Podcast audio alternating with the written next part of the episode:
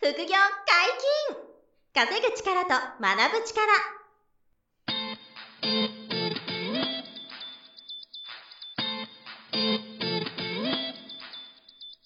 この番組は稼げるようになりたいを叶える副業アカデミーの提供でお送りいたします副業アカデミーはあなたが副業で稼げる状態になることにコミットしたスクール初級コースから上級コースまでさまざまなジャンルの副業ノウハウを学んでいただけます詳しくは「副業アカデミー」で検索くださいこんにちは、小林正弘です。山本博史です。よろしくお願いしはい、まよす。ろしくお願いします。今回もゲストに来ていただいております。元グラビアアイドルでカブドルの杉原杏里さんです。よろしくお願いします。よろしくお願いします。杉原兄です。よろしくお願いします。え前回はね、あの、簡単な経歴をちょっとお話ししていただいたんですけど、はいうんはい今回は、やっぱりあの、株ドルはい。の杉原アンディさんには株式投資の話を、 はやっぱり聞きたいなはいはいと。はいそうですね。うんはないん。で、あのなんか一発目うんに買ったのが東京ドームっていうのがなんかすごい特殊なのを買われてるなというイメージがあるんですけど、そうですね。あもう私の中では、あの、ある程度勉強して株式投資に入ったわけではないので、まずはい何を買おうかと思った時に、まあ、大好きな会社さんを買おうっていうことで、うん、私は広島出身でカープが好きだったので、はいはいカープイコール松田かと思いきや、はい。まはい。あ、あの、無料で野球が見たいっていう方が立 って、ああなるほど。あの、それで、あの、東京ドームにしたんです。ああの、優待優か待そうで、ですそうです。ななあーるほどなんですけど、私が買った枚数じゃ見れなかったんですけど、そう後なんだに、はい、調べたら。そうオチがあった。です、そうです。だからやっぱり大好きなところから始めようっていうので、うんドームにしましたなるほど。これ杉原流だと思うんですよね。あの、やっぱり自分が好きな会社とか、そう好ですきねなサービスをやってる会社とかから銘柄こう選ぶみたいなのがそうですね。ねうんそれは今でも私はゲームが好きなので、ゲーム関連を中心にやっぱり売買をするので、うんはいまあ興味があって調べるのも楽しいなと思える会社さんうんに投資するっていうのは大事なのかなと思ってます。うん。なるほど。だから、あの、杉原さんが20、23からでしたっけそう株です式市その時は、まずそのファンダメンタルズっていわゆるそういうこう、好きな企業とか、そうですねあ。と決算書とかも見ながらですかあの、はい、3分ぐらいしか見ないですけど。 ?3 分だはけ。本当にポイントだけ。はい、ポイントだけ、最初のページのポイントだけ。いはいはいあ、今も、今もですかもうちょっとしっかり見ますけあどー、じゃあ最最初の頃はもう3 3分分ぐらい見ぐらてい、、赤字かな、黒字かなとか、あうの、ん前期に比べてどうかなとかっていうのうんをざっと見るっていう。うんぐらいでもその優待の条件は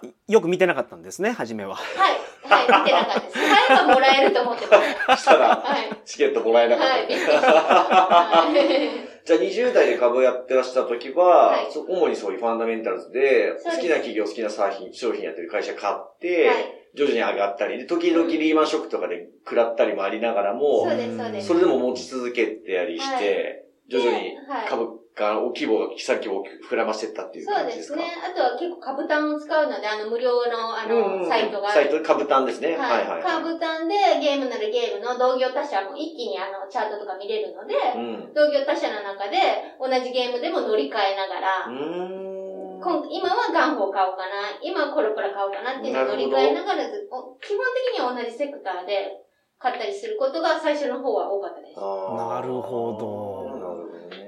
で、あの、その、応援してる企業だから、はい基本的に、まあ前回もおっしゃってましたけど、うん基本的には損切りとかあまり考えずに、そうですね。長期保有。はい。もう将来性を買っているので、うん、そうかその会社が伸びると思ってそうで買ってするかそうですら、まあ目先の下落は気にせずに、うん。持ち続けて、結果ちゃんと上昇していくっていう。そうですね。うんなので逆に言うとニュースで年高に、年高になるようなビッグニュースが出たからっていうので、みんながわーってなってる時に買わないっていうのを、あの、あ心が。がけないと、なるほど損切りしなきゃいけなくなるので、割と早いうちに、か、まあ、それ基本だと思うんですけど、うん早いうちに銘柄を見つけるっていうふうには心がけてるんですけうど、んあの、話題になって、わーって皆さんが投資するときに、はいそこで入っちゃうと危険だっていうそうでことすで。ね。はい。あーだから将来伸びて話題になる頃にはとっくに昔株買ってたっていうぐらいが理想っていう感じですかね。そうですね。あーなるほどなるうんちなみに売りはやらないんですか買いだけですか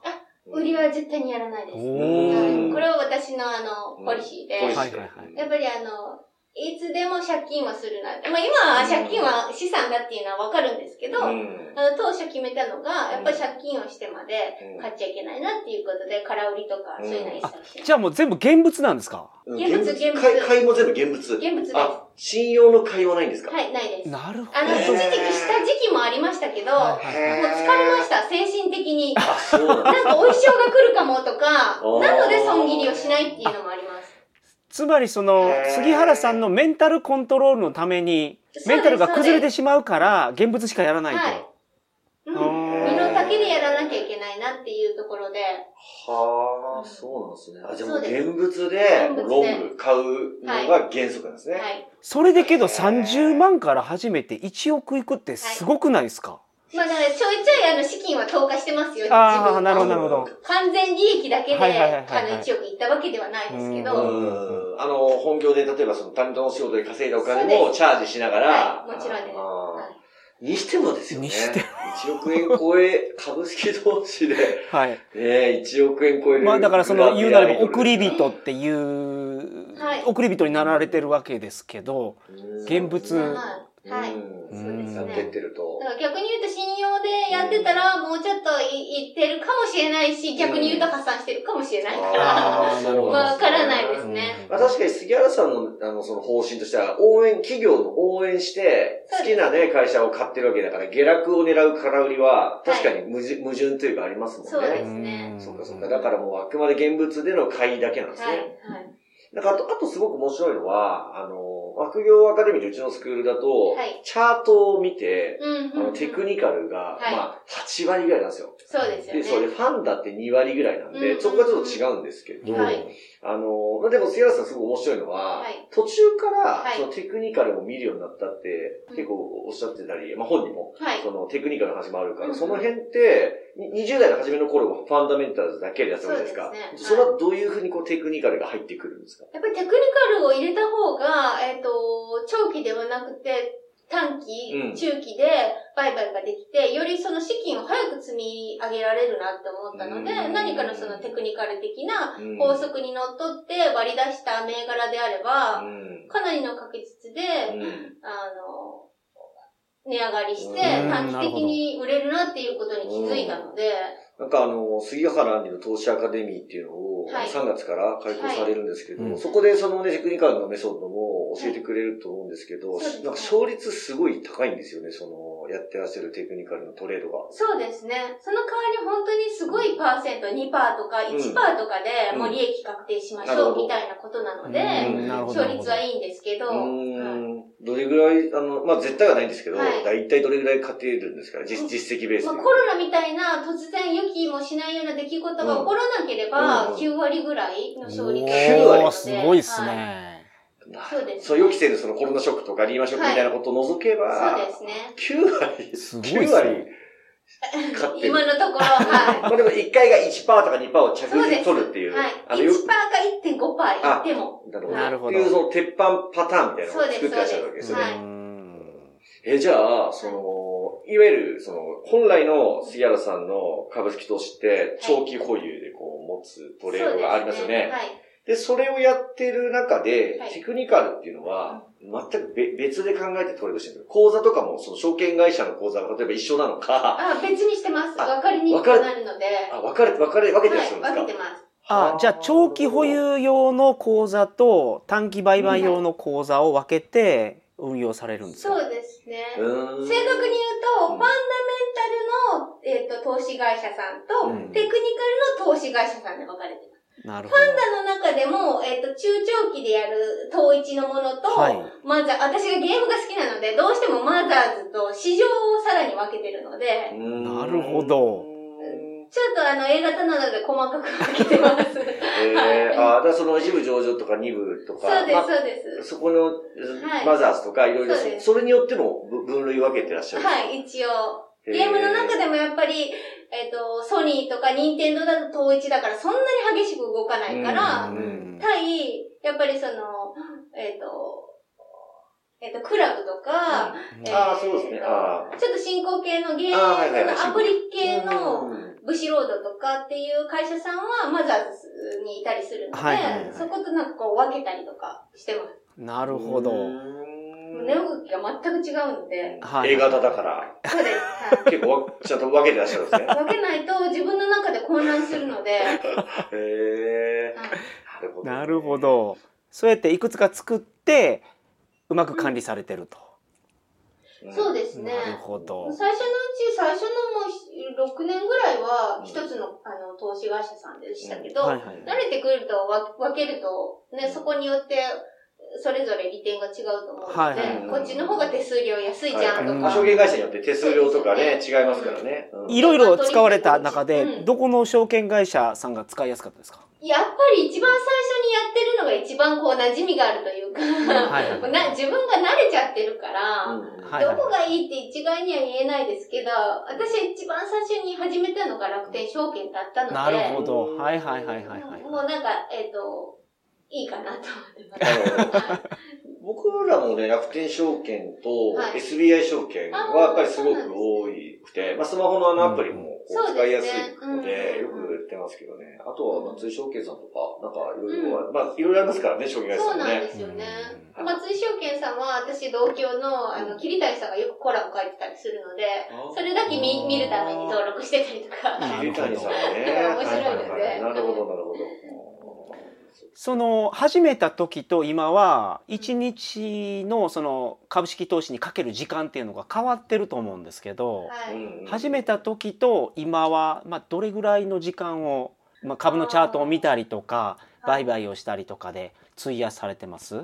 スタートの時は、一週間に一回ぐらいしか見てなかったと思います。チャート含め。へーそのチャートを毎日見たりもしなかった。あ、しなかったです。自分が買ってる銘柄のチャ,、うん、チャートも、まあ日経平均ももちろんですけど、週に一回ぐらい見るぐらいです。どどこをどう見ていいかわからないし、な上るがほどったか下がったかぐらいしか気にならなかったので、もうはい私がやってた時代ってガラケーの時代なので、うんあそうですよね。スマホじゃないですもんね。そうです。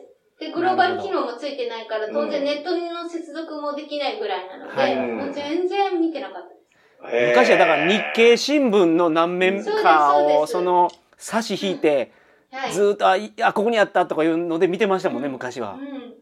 だからほとんど見てないっていう状態から、なるほどえーでもそれがやっぱり良かったんですね。よかったと思いますよ。うんものを知らないのはなんか恥ずかしいことって言いますけど、知らないからこそいけたっていう 勇気。勇気が持てたみたいな。うんうんへそう知っちゃうと怖かったりするじゃないですか。はい。ーだって病気とかもリスクとか言われると、すごい急激に怖くなるけど、それ知らなきゃ、あ、じゃあ手術してください。治るんでしょみたいなことで。うんはいなのであんまり詳しく聞かないっていう。知らない強さみたいな。知らないそうですああ、なるほどね。とはいえ今からですよね投資アカデミーが始まるわけですけど、はいはい。投資アカデミーに参加される方に、うんそのどれぐらい見ましょうとかどれぐらい勉強しましょうっていうようなアドバイスで言うとうん一日どれぐらいやっぱ今のはすごく便利な時代になったので、はい1日に2時間ぐらい、うん1時間から2時間ぐらいは、うんせめて買おうかなと思っている銘柄、もしくは買っている銘柄は、見た方がいいと思います。うんなるほどうんこれはお仕事終わった後とかにそうで、す夜とかでもその企業を調べたりとかそういうことですかね。私も夜11時ぐらいから1時ぐらいまでの間ってへいうのは、え。あの見るようにしているので、ああ、なるほど。あ、最近のその、なんていうんですか、株式投資に対する、まあ、はい時間の使い方としては、そ,、はいそんな感じですか夜11時から、こう、企業1時をぐらいまで見て、はいで、あの、あいいなと思ったら、はいその次の日とかに、9時からこう、また、そうです家族ね。を打つ時に、あれなんですか、あ朝一でこう、買ってったりするイメージなんですかはい、朝1に買います。その前のその7時、8時ぐらいからまた1時間ぐらいちょこっと見ます。うーん。見ながらなるほどなるそれこそカブタンの最初のページのニュースを見たりとか、うんうんあのはい、モンサテ見たりとかっていうの、あの、モーニングサテライトっていうあの、うん。うん。こっちじゃないとや、東京じゃないとやってないのかな多分モーニングタイトってあれどうなんですかテレ東なので、全国では多分やってないんですけど、多分経済系のあの番組をちょこっと見見て、てあの、大丈夫なのかな、こ今日はっていう動きだけは見ますけど。あの、ファンダで長く持つトレードって、はいそんなにこまめに何もややらあなあいでー、すよはい、ね。やらないです、やらないです。ですよね。これってもう年に数回とか、そうですねそんなもんなんですか、トレードって。はい。あのー本当に東証一部にいるような、うん大きな、あの、長期で持とうと思っている銘柄に関してうは、ん2週間か3週間に1回ぐらいしか、いあの、見ないです。あーって感じなんですね。はいあーで、あうの、んさっきおっしゃったテクニカルで、はい。ちょっと1%、2%取ろうっていう時は、これは月に何回ぐらいやるとかあるんですかテクニカルで今私使ってるのが3つ4つあるので、うんメインでやってるやつは、基本的にデイリーやるやつなので、うん、一日で終わるやつね。一日で終わるやつうんデイトレードみたいなのがあるんですね。うんはいはいなので、場が終わる30分前あーに、あえっ、と、翌日に成り売りをするので、まあ翌日はあんま関係ないですかもう成り売っちゃうので。あ、じゃあ2時半から3時にエントリーして、はい翌日の朝9時に成り行きでも、はい。売却そそれで売れ、売れなかったらまた、まあ、詳しくは言うんですけど、また、うんあの、やる、あの、売買するのうで、ん。基本的には2時半から3時。うー慣れてきたらもう2時50分から3時のうん10分だけでん。だけ。片付けちゃうあのうあでん、まあ、ほんと副業っすね。そうれではす。ね。なので10分で決めれるので、楽は楽ですね、慣れちゃうえーえ、これが、あの、一月に、はいその、今のデイトレードははい何日ぐらいやってるんですか、えー結構少ない、多いのかと。少ないのか10 15日ぐらいやってあ、結構やられてますはいやねって。ますはい。月20日ぐらいじゃないですか、はい営業日が。はい。それで15日ぐらいはそれやってうるんんですか、よっぽど、よっぽどないなって思う日じゃない以外は、うんその割り出した銘柄は1、2個出てくるので、その日う中んうんうんにやります。これは、そのね、投資アカデミーの中でうん割り出し方とかも教えてくれるそうんですねですけど、そはいの、やり、あとあるやり方で絞って、うんえら2時50分から3時の10分で、はいあ、これいけると思ったら、はい。買っとくんですはい、ね。買います。あーで、次の日も利益確定と。はい。へーうんで、1%とか1.5%とかをそう取でるすと。そうですはい。うんえ、でもそれって、まあ単純計算してもいけないし、100発着地じゃないんでしょうけど、ん15回、15日やったら、ん10%とか15%とか取れちゃうんですかえっ、と、あの、うまくいく場合と失敗損切りもあるかもしれないですけど。そうですね。入れる、まあ、お金、うんうん、そうですね。それぐらい取れると思います。 10%とか、はい15%、うん。一月で取ったらすごくないですかそうですすね。ごいでですよ ねま。さに副業としてはぴったり、まあ、10分、15分でできる。さらっとおっしゃってますけど、すごいっす よね。す普通に、あの、山は本さんなんかあのね、株の勉強もずっと、うちの、そううちですねの株の話も聞いてくれてるからわかるいと思はいうはんいはい。ですけど、10%とか15%単月取っちゃうなんてう、そうそうすごできないですかね。うんはいうんぜひちょっとやってみてほしいなと思います、それ。うん再現性高いと。多分あれですよ、欲をかかかずに、うん、絶対書かないこと、それは。うん。パッパッパッとやっていくっていう。よくあるんですけどね、次の次の日にまうんまで待てば3%ぐらい上がったじゃんとか全然あるんですけうんうんうんど、必ず1%うん。で、かい1.5%で利益確定するっていうのが。ね。深追いせずにね。そうですそうですんあの、後で、利確した後に、うん次の日次の日見たら、あ2%、3%取れたなってなってても、もうそこはもう、あの、気にしないじゃないですけど、はい。尻尾は切るっていうか、そうです頭の尻尾は切るじゃないですけど、そそうういでう感すじなんですね。そうです。うん男性ってなかなかそれやらないですよいやね。これながんなんですかね、永遠のテーマですよ。その、うーん、だ、そうだから女性、女性皆さんの強さなのちかっちゃ、く積み上げられると思うんですよね。うん女性の方が。いやでもね、男性はね、、やっぱり、もっともっとみたいなのが、うん、もっと大きくいけるとか、もう一日持ってみようみたいな。うん。まだいけるみたいな、はいマインドは。これ山本さんもね、そうなんです経ね験結構あると思う。そうなんですよ。まあ野球で例えるともう常にホームラン狙いに行っちゃうんですよね。